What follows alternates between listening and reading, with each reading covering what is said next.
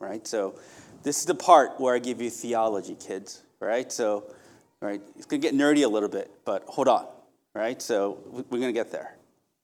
So before I talk about specific duties that women are called to perform in the context of their homes, let's first talk about what Paul is asking Titus to do, right? So in verse 1 of today's chapter, Paul tells Titus and all the pastors thereafter him, he calls Titus and all the pastors to teach the church people sound doctrine. He says, Titus and all the pastors thereafter, our chief calling is to teach people sound doctrine. What is doctrine? It is a system of thoughts and principles that are based on Scripture. I am called to, I am called to teach you sound doctrine so that your lives will conform to the doctrine. Once again, let me tell you the reason why pastors are called to teach their members sound doctrine is so that the members will conform their lives to the doctrine. I sound like a broken record, but you need to understand once again what Christianity is, is understanding that there is immutable, unchanging, immutable, unchanging, the same word, immutable, unchanging, eternal, foundational truths that are outside of our immediate experience. Like the laws of physics and mathematics and logic, the laws of, you know, protons and electrons and, you know, all the different atom atomic particles, as these laws govern the structure of reality, Similar to these logical and mathematic and physical laws that governs reality, there are metaphysical spiritual laws that govern a human being.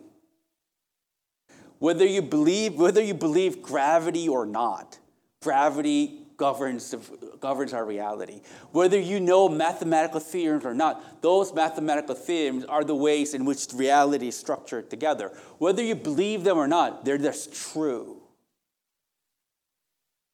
Similarly, whether you agree with it or not, whether you adhere to it or not, these metaphysical spiritual realities exist because God made them so when you conform your life according to these metaphysical reality called God's law, you will live and you will thrive. But if you live counter to these metaphysical laws that God has given, then your, then your lives, you experience spiritual death in this world. Let's come down. Are we clear? Are we clear, everyone? That's why Paul is telling Titus to teach his people doctrine so that their lives will conform to God's law. Now, what is interesting about these five verses is these five verses, Paul addresses three different people, three different sets of people. He addresses the older men, the older women and the younger women, right? So he addresses men, and then if you further go down, he addresses younger men too. So in Titus chapter 2, there is older men, younger men, older women, younger women. He addresses each of them, each of them separately. But if you divide, if, if you combine these categories in a more uniform way, he divides the teaching between men and women. Paul divides, not just here, but all throughout his letters, Paul has separate instructions for men and for women. You understand? In, 1 Timothy chapter 2, for example, Paul tells men to man up and pray for the church. He tells the women to dress modestly and learn. There is a segregated lesson that Paul addresses to each different according to gender. Why does Paul do this? Why does Paul divide his teachings into two separate genders? And if you're recording this, and this is what I'm going to fire for, hi HR, hi Cindy from HR.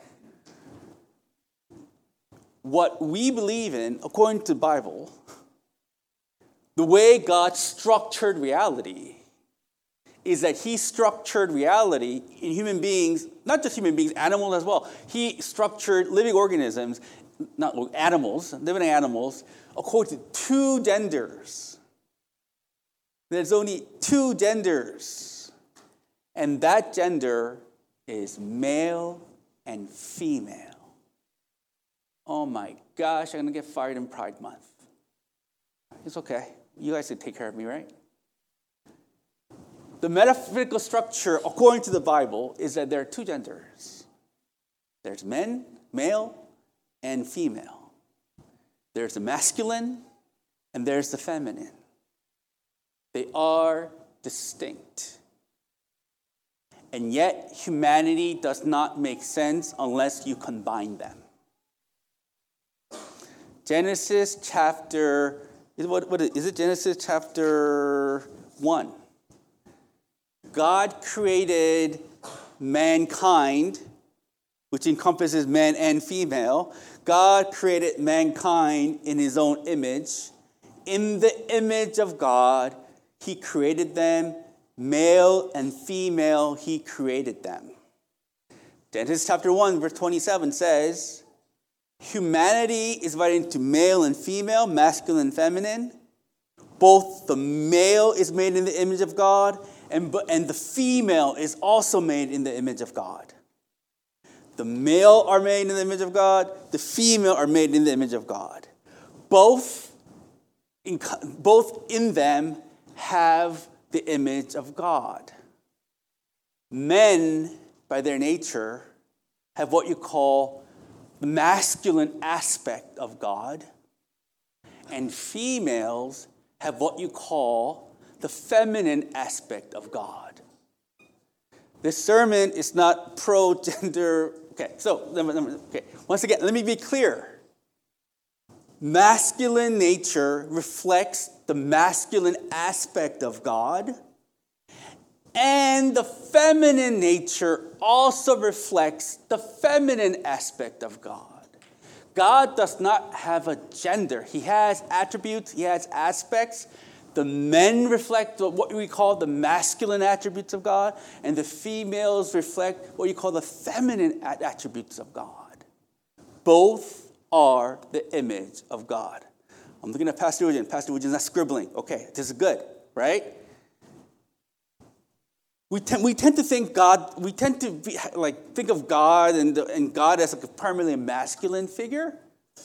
It is true, God uses the male pronoun in scriptures, right? Father, Son, and Father and Son. But this doesn't mean that God doesn't have a feminine attribute to himself both male and female are created in the different attributes of the image of God. Are we clear so far? Yeah? All right, so far so good. No controversies.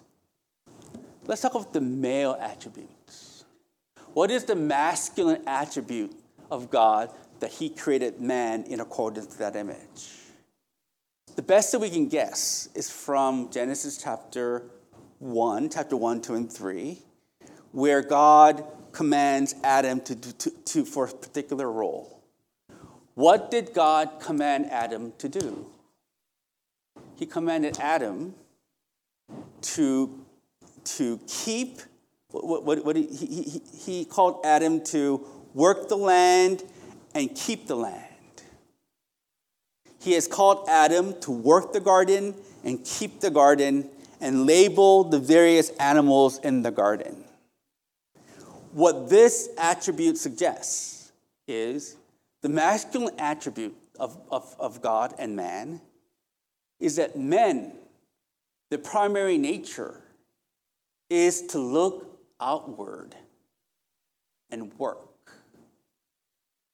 He is called to, he is called to look at creation and work really hard on it, to study creation, to work creation, right? To protect creation and to provide for creation.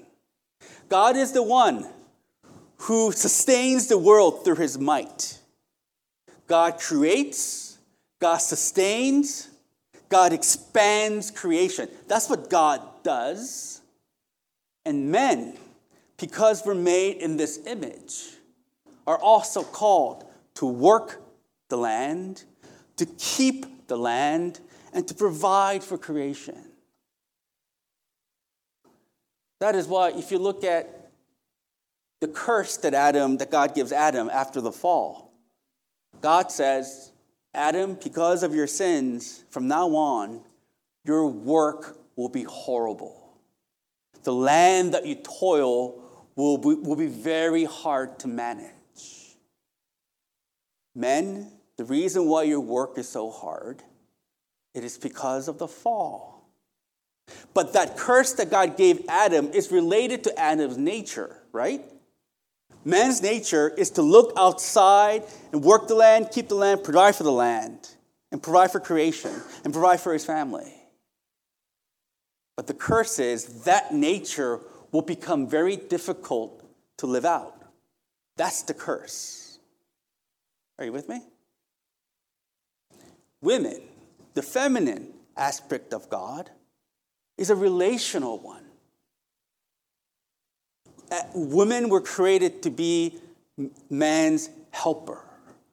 Helper is not you in a maid outfit giving your husband a piece of sandwich every time he asks for it. That's not what a helper is. Helper is not your cleaning lady. The word helper here means support wise counselor, right? But also, but also helper also means someone who, who serves the head.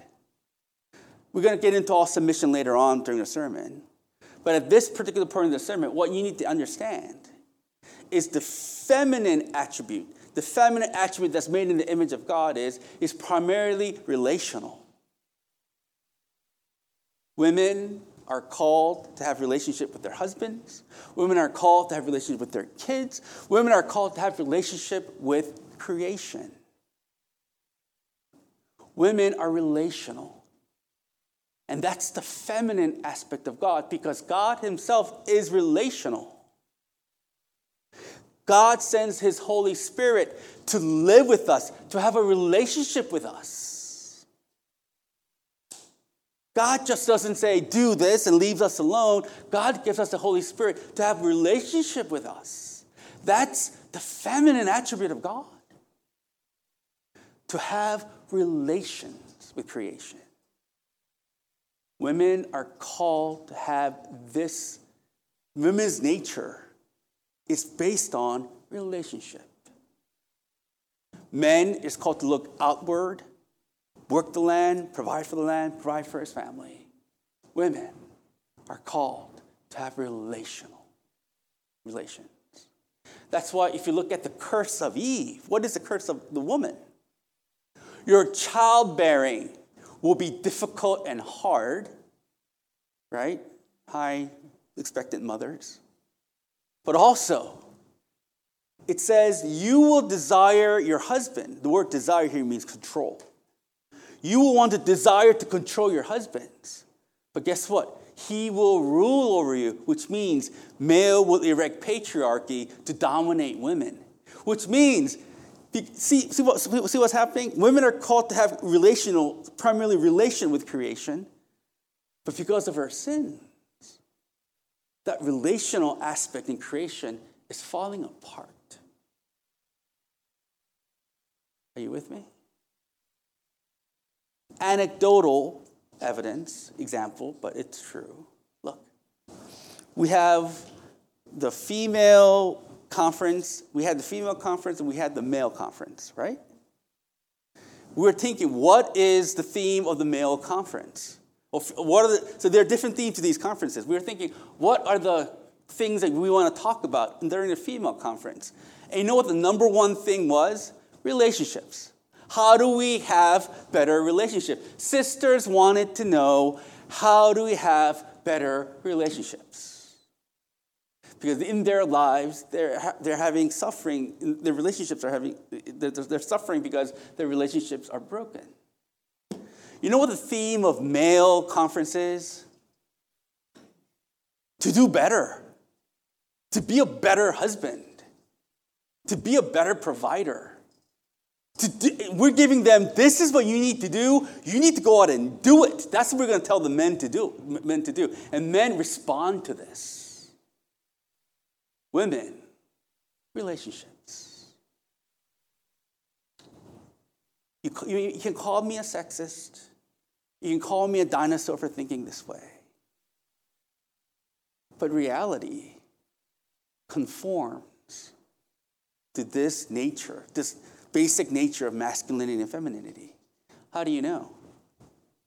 If you look at the jobs that the men and women get into, overwhelmingly majority of men go into jobs that deals with things.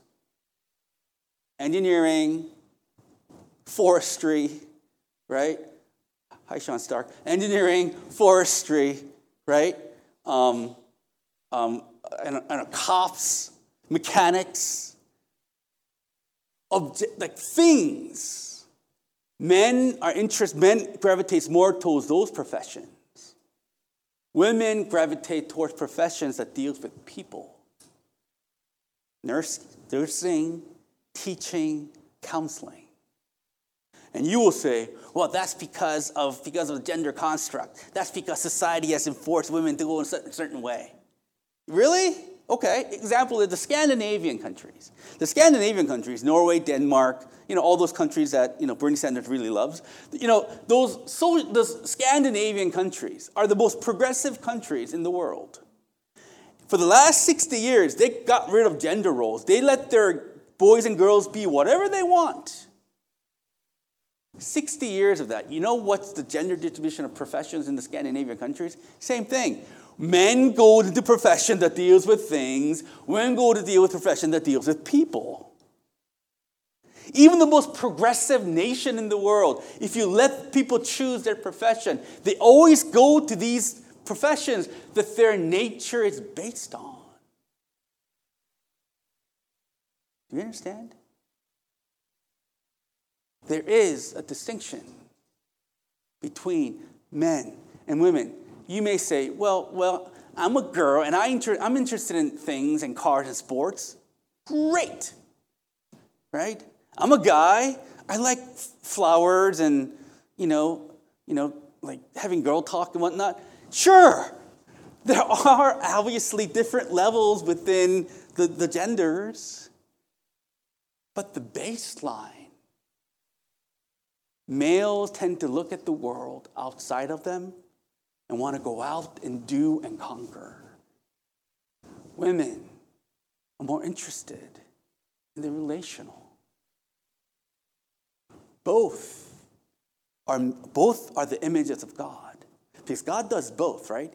He maintains, create nature, and he has a relationship with us. You can't therefore say the masculine is better than the feminine. You can't say that because they're both attributes of God. The culture says feminine is being feminine is weak. That's what they say, right? Girls, young girls, you can do whatever you want. Go, girl power. As a father of a daughter, yeah, I tell my daughter, daughter, do whatever you want. Baby, what do you want to do? She said, I want to be, I want to be a paralegal. Paralegal? Why not a lawyer? She says, oh, you, you work too much. I don't want, I don't, I don't want the hours. But even when you raise a son, I have, I have a son and a daughter. The way that I raise them, it's two completely different experiences. They are. I deal with my daughter's relational things. She has a relational drama far more than my son ever had. My son wants purpose and meaning. My daughter wants to get along with her friends. You see it everywhere. There is a base nature that you and I are the men and women are, are, are, created in different aspects of attributes of God. I can give you a long list of all the Bible verses that describes God's female nature. For I'll just give you one for the sake of time. Like according to Isaiah chapter 66, verse 13, God comforts his people like a mother comforts her child. Isaiah 49, verse 15, like a woman will never forget her nursing child, God will not forget his children. Deuteronomy chapter 32, verse 11, God is like a mother eagle hovering over her young. So all these, there are many more verses like this that compares the, God's love like the love of a mother. So I'm not making these things up. Both the masculine and the feminine are both made in the image of God. Mankind does not make sense apart. You need both to combine to make humanity work. Look, I was in the Korean army for two, two years and two months. For two years and two months, majority, I only saw dudes. And that was a very coarse, harsh life. There's no beauty. There's just dude being mean and sarcastic to each other. Women makes the world a lovely, loving place. There's no motherly comfort in the army. There's only performance. And that place is horrible.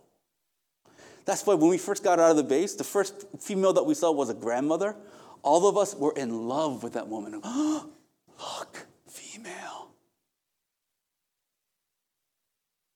We need both attributes to make humanity work. This is what I'm going to get fired for. Once again, hi, Cindy. That's why, in the context of scripture, gay marriage is not comp- compatible with God's design. Because marriage is the masculine and the feminine, two different attributes of God coming together to make life. That's what the biblical definition of marriage is. You understand? If your definition of marriage is, I want to be happy to be with the person that I love, if that's your definition of marriage, gender really doesn't matter. If you have that base level understanding of what marriage is, it's for my happiness, then man, yeah, go, go at it.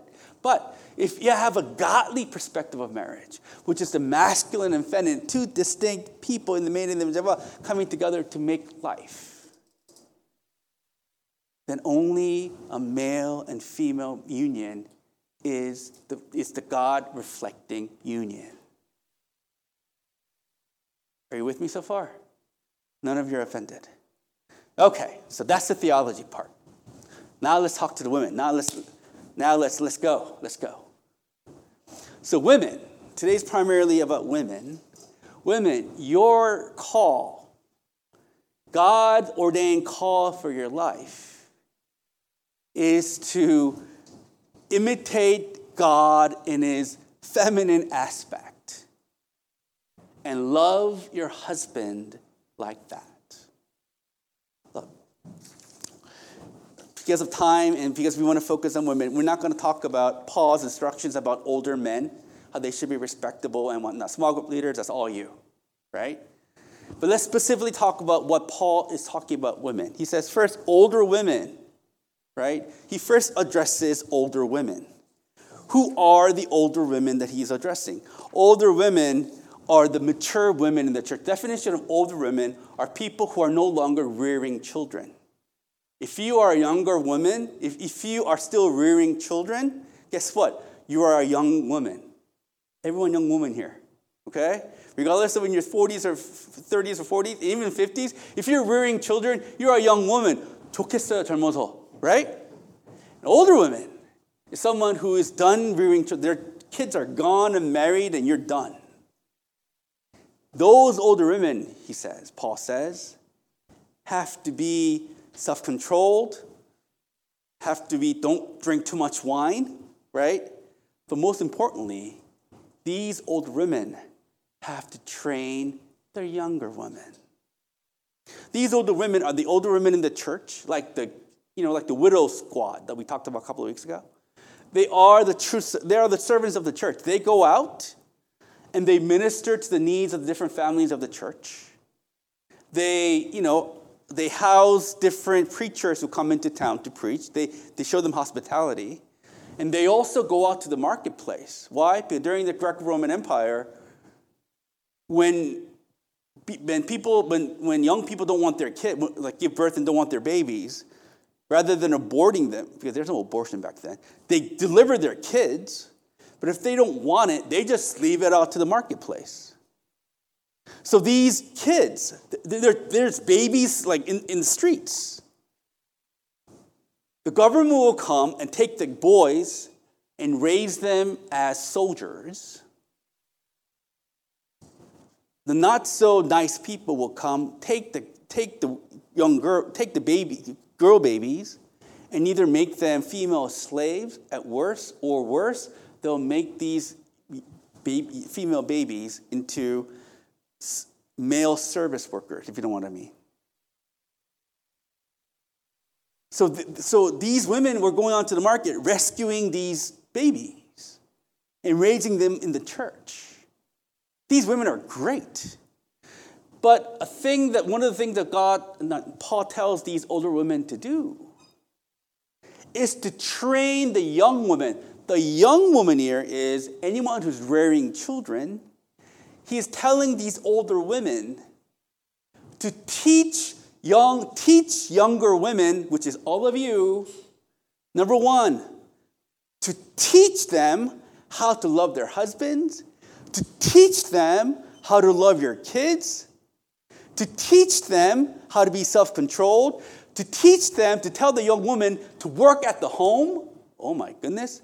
And to teach these young women how to be submissive to their husbands. So these women, older women are going to go to the young women and teach young, these young women how to love their husbands, how to love their kids, how to be submissive to their husbands, how to work in their homes, how to be pure, how to be self controlled. What is the underlying assumption here? The underlying assumption here is women who are raising children, they don't know really completely how to love their husbands in a godly way. And they don't really know how to raise their kids in a godly way. And they really don't know how to manage their household in a godly way. And they don't really know how to be submissive to their husband. These things need to be taught. My dear sisters, if I were to ask you, are you a loving person? Most of you say, will say yes. And I have no doubt that you are. You are absolutely lovely. But if you think you have the innate natural ability to love your husband and love your children and submit to your husband on your own strength, the Bible disagrees with you. You don't have the natural innate ability to love your husbands. Let's talk about loving your husbands. You need to be taught and learned and trained how to love your husband. You may think that you love your husband, but you still need more learning and teaching of how to do so. Because love is more than how you feel about your husband. Love is also how to actively show your love to your husband. This is, when I'm talking about this, I'm not talking about anyone in particular in mind. So please don't think that I'm talking about you. But what I see often, not just here, but everywhere, women, often I see women have a certain they put their husband in a certain identity box. My husband, they put their husband in an identity box. My husband is a provider, or my husband is someone who's supposed to make me happy, or my husband is, I don't know, a disappointment, or my husband is someone who will never change. We have a tendency to put our husbands in a particular box. And that's all how you see your husband. It's not just you, but that's the nature of what sin is. Sin is more than committing a certain acts, transgressing acts. Sin is more than that. Sin is our nature to mistreat another human being. When God looks at a human being, he has, he has the highest regard for a human being. Because every human being is made in his image, every human being are masterpieces in the sight of God. They are the most invaluable organisms in the universe. Let's say you buy a Ferrari. Let's say you buy a $250,000 Ferrari. You're going to protect that Ferrari and keep that Ferrari, maintain that Ferrari, give it the best gas for that Ferrari, right? You're going to treasure it. It's so valuable to you. That is not that is small in comparison to how God considers a human being. But what do we do? What is our nature? Our nature is when we look at a human being, we don't consider them, we don't regard them very highly. When we look at a human being, our, nat- our nature is if the human being is useful to us, we kind of are nice and loving towards a human being. But if they cause us any annoyance, any annoyance, including eating half your sundae, right? Then you have no trouble condemning and hating. God regards a human being as such a high, high creation. But when that human being goes a little bit slow in front of you in traffic, you have the most vile thing to think about that human being. You have no problem slandering, character assassinating a human being. You have no problem using another human being for your pleasure. You have no problem judging a human being in accordance to your limited standards. That's the nature of sin, and that's the nature that you and I have, and that's the nature that wives have in regards to their husbands. When you look at your husband, when you live long enough for them, guys, by the way, single guys, I'm not dissuading you from getting married is great. You should get, all get married. Happy Father's Day, everyone. But when you live with someone long enough, their humanity becomes invisible to you. You just put them in a box he just exists to make me happy. He exists to do what me, to, to, to make me feel special. He exists to provide for my family. That's all he is. No, ladies, he is a human being. Your husband is a human being. And your husband, 너무 불쌍해. You know what your husband is? I'll tell you. Your husband is like a battery in the matrix.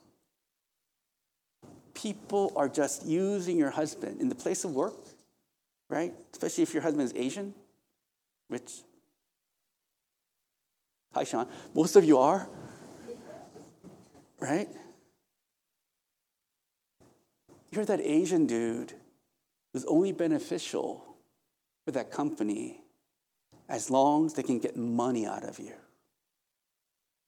Look, I'm one of the senior associates of a, of a major law firm. And I have no delusions about my position. Even though I can generate million dollar, millions of revenue from my firm, that as soon as I'm a little bit expensive to them, they're going to cut me. Hi, Cindy from HR, but that's true. Your husband in society is a disposable asset.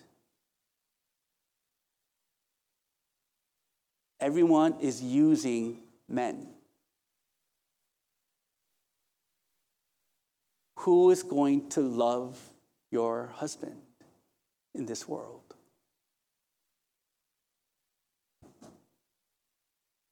You're supposed to. Your husband is a human being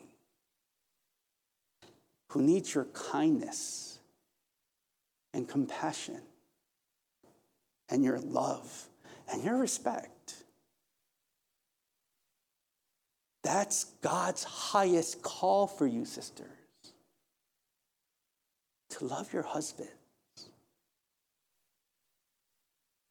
But I often find women, sisters, rather than loving their husband, they either put their husbands in a box, or if they discover their husband's weakness, they just nag that weakness.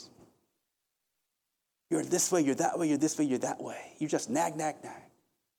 A guy who's a disposable battery in the world, he comes home, and what waits him? Another human being just points out his fault and makes him feel really bad about it. How wicked is that? I only nag because I love him. Ladies, I'm here to tell you there's no man in the history of humanity that says, I'm a better person because my wife nagged me. I'm a better person because my wife pointed out my faults and I go, wow, you're right. Thank you, wife, for making me, uh, making me feel really bad about my weakness. Because of you, I am I'm a new man, wife. No one ever has done that, ever. Ladies, you will see your husband's weakness. You, you're the front seat. You have the clearest view of your husband's weakness. What are you supposed to do with it? You're supposed to love him through it. Not weaponize him, not dismiss him, but you need to put on Christ. You need to put on compassion. You need to put on kindness and forgiveness. You need to bear his burdens. You need to help him find his way. That's what you will be remembered for, ladies. You will not be remembered for this amazing career that you have, although it's kind of important, I, I suppose. But there's nothing relatively more important than that of how you loved your husband. God's not going to be impressed with you because your kid made it to Harvard.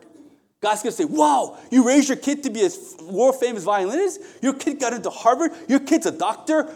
I guess, wow, good job. Welcome to my kingdom. It doesn't work that way. He will ask you, Have you been compassionate and gracious and loving for, to your husband. Ladies, that ability does not, you don't, you don't have it within you. None of us have it within us. That is why we need to learn. And the primary source of learning is, is God Himself. Look, every morning my prayer is teach me how to love my wife and my children. That's my prayer. And that's my consistent prayer every day. And you know what? He really listens to my prayers and he gives me insights and wisdom and patience. If it were up to me, I would just be preaching to my family 24 7. But He doesn't let me do that. He gives me patience and insights. And ladies, I'm here to tell you when you ask God regularly every day, give me the wisdom to love my husband and not hate him or not weaponize his weakness, if that's your lifetime prayer daily, He will give it to you. He will give it to you. Why wouldn't He give it to you? Because that's His will for you. Right? Let's stop praying for your kids to get into Harvard. And let's, start, let's start praying more for how to better love your husband.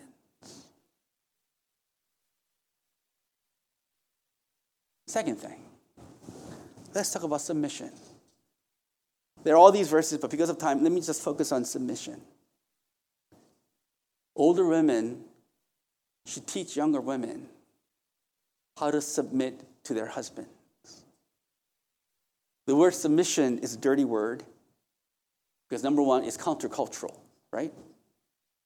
Culture says, you don't submit to no man. Our culture values leadership, independence, accomplishment, you girl, girl, girlness.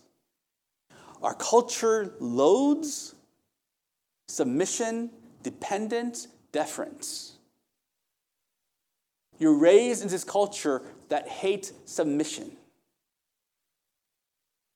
Not only that, your sinful nature does not, do not want to submit to your husband. Back to Genesis chapter 3. God's curse to Eve is your desire will be for your husband, which means the word desire means to control. Because of your fall, your desire will be put your husband under you. You will want to dominate your husband, woman. That's your curse. But he will rule over you. He's not going to do what you want him to do. Your natural fallen curse is that you don't want to respect your husband. You want to, you want to put him under your control. You want to demean him. You don't want to respect him.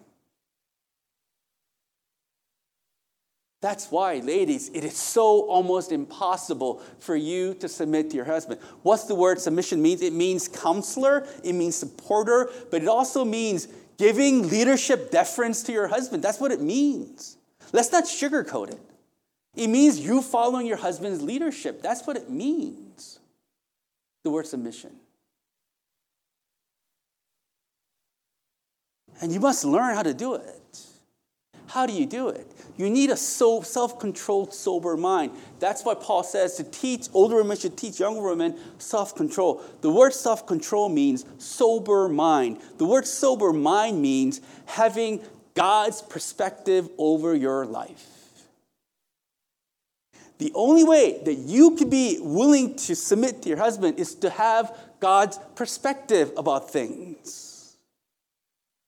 Because your natural perspective is you don't want to respect your husband, you don't want to listen to your husband. That's your natural disposition. But the godly disposition is submission. You need to think of your life in terms of these godly standards and perspective.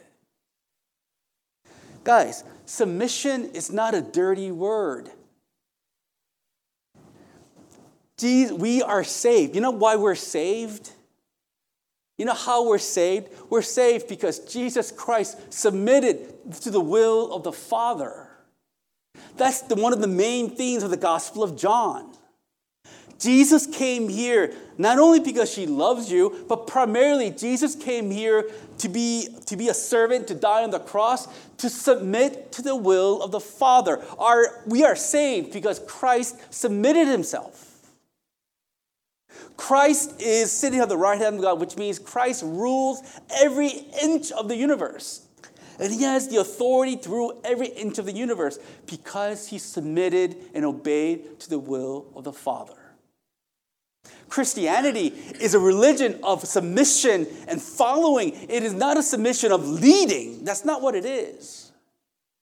Look, what did Jesus say? Who is the greatest in the kingdom of God? The servants are. Not the leaders, the servants are the, are the greatest in the kingdom of God. The servants, those who submit to God's will, they're the greatest in the kingdom of God. Submission is not a dirty word. Submission is a nature of God. Submission is the reason for our salvation. Submission is God's calling for every single human being. Ladies, Don't let culture make submission a dirty word. What does submission look like? Submission doesn't mean doing whatever your husband says. That's not submission. Submission means giving your husband advice because sometimes your husband doesn't know what to do. So give him advice. Give him counsel. Discuss things of the matter of the family with him. If it need be, have heated arguments with him if it need be. But when the decision comes, God's will for you is to submit to your husband. Because God will lead your family as you submit to your husband. Guys, God leads us as we submit to Him. Did you know this? The way God leads the church, my, our church, and the way that God leads my family is I submit to the will of God. Right? I want to go see the flash, but I'm not gonna. I'm gonna spend time with my family and teach my kids the Bible. Bible study tonight, son. Right? I submit to God, and He leads my family. Likewise, He leads your family as you submit to your husband. Do you want God to visibly lead your family? Submit to your husband. Once again, discuss with him, give him advice, give him counsel. If you need be, fight. But at the end, submit if it need be. Because that's how God leads your family. Look, we're living under the illusion of democracy. Democracy is illusion, like everyone coming together, giving each other ideas, everyone having a meeting and agree, okay, we agree, let's move together. That sounds good in theory, but that's not how reality works. When a group of people, more than two people, come together, in order for the organization to move forward, you need a leader. You need to find a decision maker. You do. That's just the nature of moving, moving forward. If you choose not to do life together, you'll say, you do you and I'll do me and there are married people like that, no one needs to be submitted. You do you, I do me, right? I don't have to submit to anyone because I'm my own person. If that's your marriage, then you know submission like isn't really necessary. But that's not what God called you to be. God called you to meet. God called you to move together as one body. And in order to do so, you need a leader. That's just the reality of it. That leader through your counsel and love and advice, my dear sisters, has to be your husband. It doesn't come naturally, do you? I know. It's hard for you. I know. You see your husband's faults. I know. But God's will is plain and clear. That's his calling and will for you. Are you going to do it? Let's pray.